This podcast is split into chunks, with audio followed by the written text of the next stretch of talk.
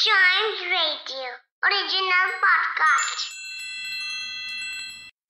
मुगल बादशाह अकबर और उनके नवरतन बीरबल के किस्से काफ़ी मशहूर हैं। आइए सुनते हैं उनका एक नया किस्सा। बादशाह का मूल्य।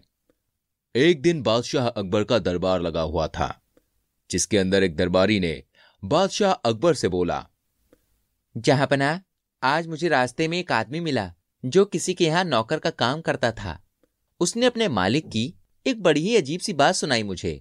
उसने बताया कि उसके मालिक ने उसे यह कहकर नौकरी से निकाल दिया कि वो नौकर अब उसके किसी काम का नहीं रहा, क्योंकि वो बड़ा बेवकूफ़ है।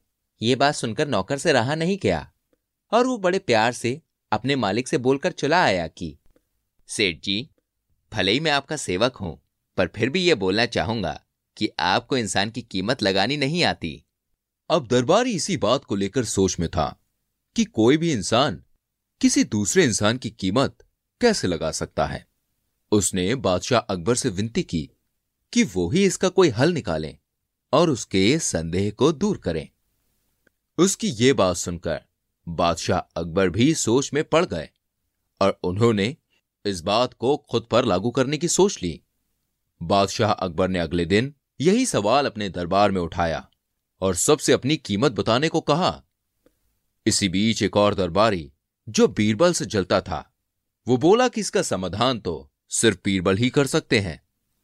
बीरबल ने यह सुनकर बादशाह अकबर से गुजारिश करते हुए कहा, हुजूर, इसका हल सिर्फ़ जौहरी और साहूकार ही कर सकते हैं, क्योंकि मूल्य लगाना तो उनका ही काम होता है। इसलिए अगर आपकी सहमति हो तो नगर के सभी जौहरियों और साहूकारों को दरबार में बुलाया जाए। अकबर ने आज्ञा दी। और नगर के सारे जौहरी और साहूकार अकबर के दरबार में आ पहुँचे।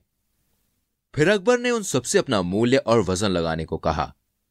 सब ये सवाल सुनकर चकरा गए और बादशाह से कुछ दिन का समय देने की गुजारिश करी। बादशाह ने उनकी बात मान ली और उन्हें पंद्रह दिन का समय दिया और बीरबल को भी उनके साथ जाने को कहा। पंद्रह दिन बाद सब लोग बादशाह के दरबार में दोबारा इकट्ठे हुए। क्योंकि बहुत लोग इस सवाल का जवाब चाहते थे तो बहुत भीड़ इकट्ठी हो गई, जिससे सारे लोग ज़मीन पर ही थोड़ी सी जगह में फंस फंस कर बैठने लगे। जब अकबर दरबार में आए तो वो अपने सिंहासन पर जा बैठे और फिर से अपना प्रश्न दोहराते हुए उसका उत्तर मांगने लगे। उत्तर देने के लिए जौहरियों के सरदार ने एक तराजू मंगवाया। उस पे एक तरफ़ बादशाह अकबर को बैठाया गया और दूसरी तरफ़ अशरफियाँ डालनी शुरू कर दी गई।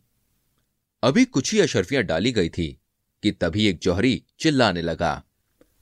मिल गई मिल गई मिल गई। सब लोग चौंक गए और बादशाह अकबर ने पूछा कि यह क्या बदतमीजी है?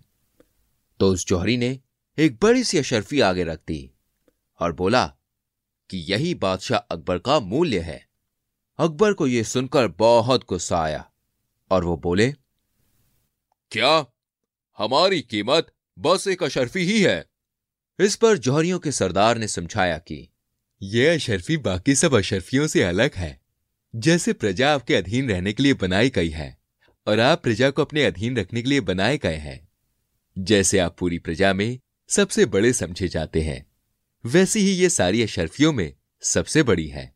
आपके बैठने के लिए ऊँचा सिंहासन है और प्रजा के बैठने के लिए नीचे आसन दिया जाता है। इन्हीं बातों से यह फैसला होता है कि यह अशरफी आपका सही मूल्य है। यह सुनकर बादशाह अकबर बहुत खुश हुए और उन्होंने जौहरियों के सरदार को इनाम दिया।